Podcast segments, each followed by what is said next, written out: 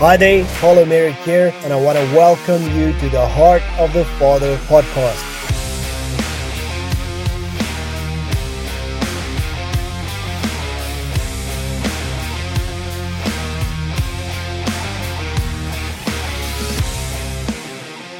Thanks for joining us today.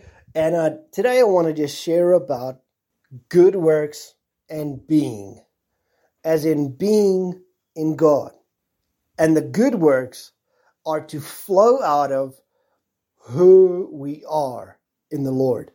So let me start with reading some scripture first. Titus 3 from verse 1, he says, Remind them to be subject to rulers and authorities, to obey to be ready for every good work, to speak evil of no one, to be peaceable, gentle, showing all humility to all men. And this is really what God has called us to. He's called us to represent every good work. That's why there's obedience to rulers. And then we represent being peaceable, gentle, showing all humility. And this is a power we have. And it is seen and felt as if it is a weakness but it is the place that God has called us to that we are not to be deferred or to um, swayed from a place of being secure in the Lord. Since we are loved, we are empowered, we're given the authority, we are affirmed by Christ. We are declared to be a son by His Holy Spirit within us. He is enabling us to be with Him and to do what he did.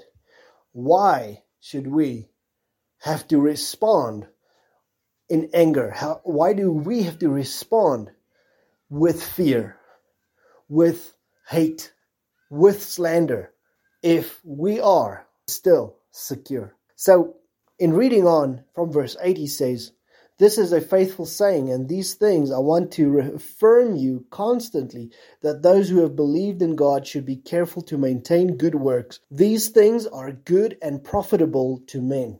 And you might read this and think it's all about works. Isn't this us just trying to prove ourselves?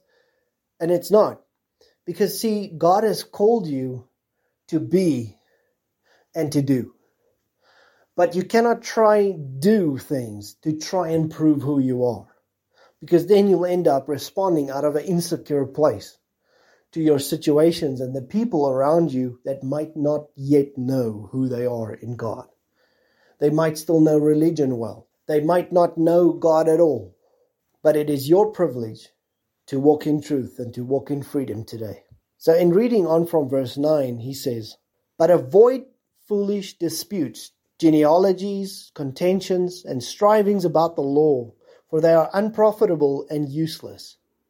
Reject a divisive man after the first and second admonition, knowing that such a person is warped and sinning and being self condemned. Now, this is where and why he encourages the good works. Because, see, we're called to something. And there's things around us, and even people that are sent and influenced by a realm that is not seen always.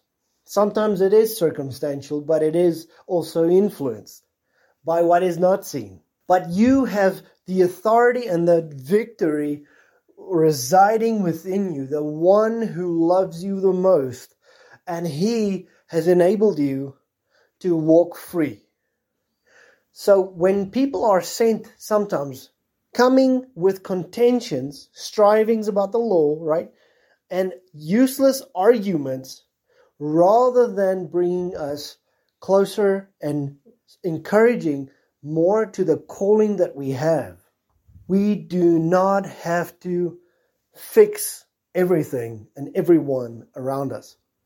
We have to focus on the calling of doing and being, representing humility, being peaceable and gentle, maintaining our good works in the Lord.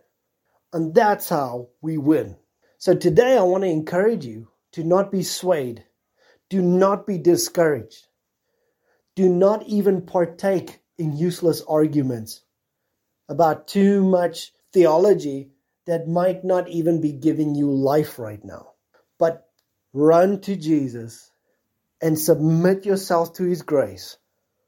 Because this is where Ephesians 2 from verse 8 to 10 testifies so well with what's written in Titus, where he says, For by grace we have been saved through faith. That is not of ourselves, so we can't boast. But we are God's workmanship that is created in Christ Jesus for good works that he prepared beforehand that we should walk in them. So, what is he saying?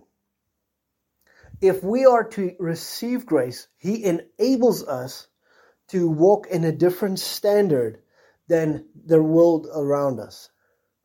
And the standard isn't a disqualification of us, it is our capacity and our potential because of Holy Spirit enabling us to walk in a new way, to live a new life. God is not giving us something impossible to do that we have to somehow try attain.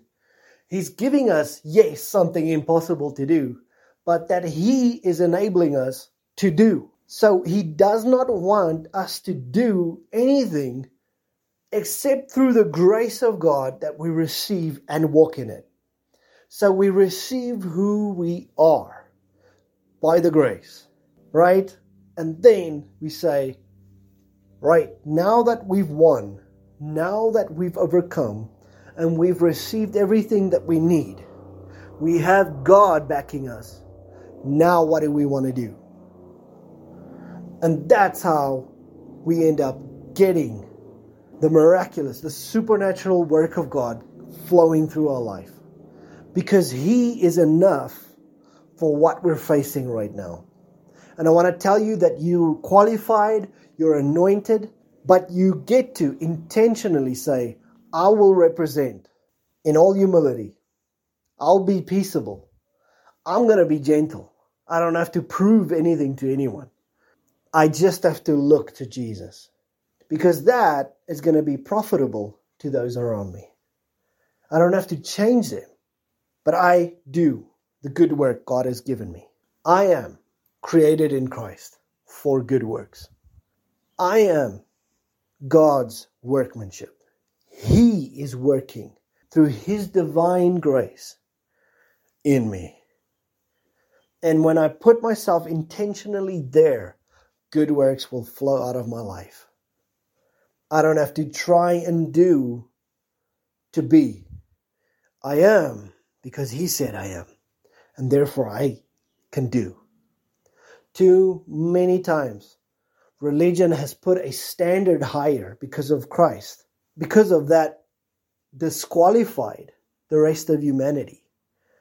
But that is not what Jesus came to do. He said, As the Father sent me, so I send you. John 14 12, the same works that I do, you will do, and more. He came to represent the Father, saying, we will come and live in you so that we will be one. So that you will know that I'm in the Father and the Father is in me and we are living in you. So you have what you need. Now, what do you want to do?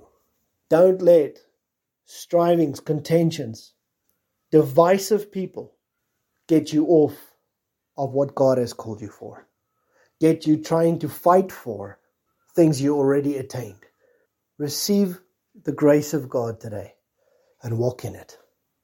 Yes, you don't have to cut people off. You don't have to ignore them for the rest of your life when they are divisive. But you do not have to receive that contention, that striving, foolish disputes. You don't have to partake. But I wanted to remind you today shake that off and go represent what God has called you for. Be free.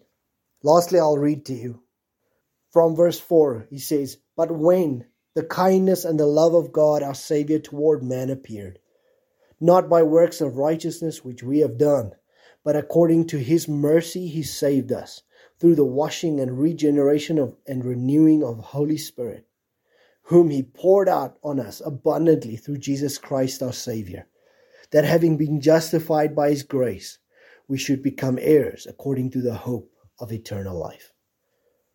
This is what you've received.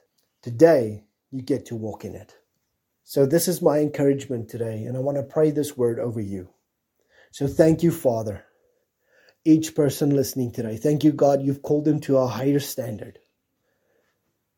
And that is their privilege, their honor to live a new life.